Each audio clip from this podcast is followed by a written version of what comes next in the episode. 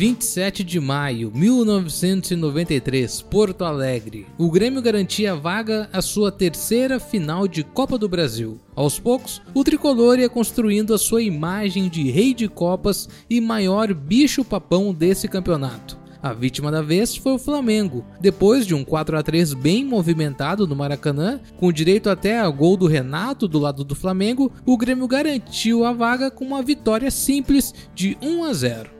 No Estádio Olímpico, em Porto Alegre, o Grêmio venceu o Flamengo e também é finalista.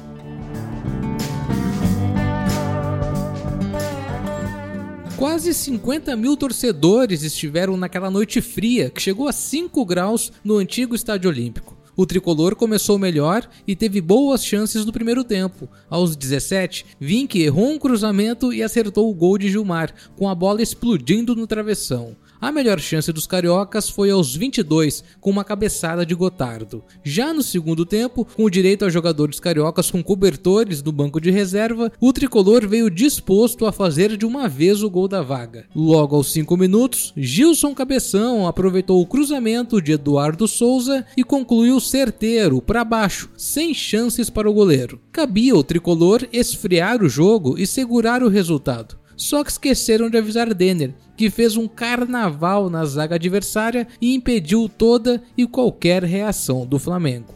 E Denner põe mais lenha.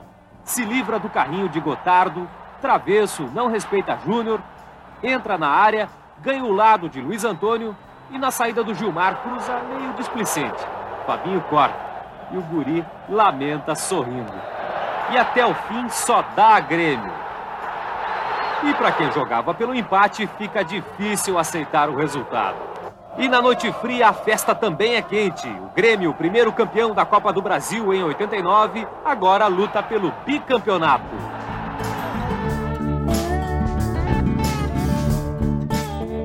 Fim de jogo, Grêmio classificado para mais uma final de Copa do Brasil. Entramos em campo naquela noite contra o Flamengo de Gilmar, de Jalmin e companhia, com Eduardo, Luiz Carlos Vinck, Paulão, Luciano, Eduardo Souza, Pingo e Júnior, Juninho, Carlos Miguel, Denner e Gilson. O técnico era Sérgio Cosme. Relembrando a semifinal da Copa do Brasil de 93, eu fui Fred Fagundes e esse foi mais um Grêmio hoje. Até amanhã.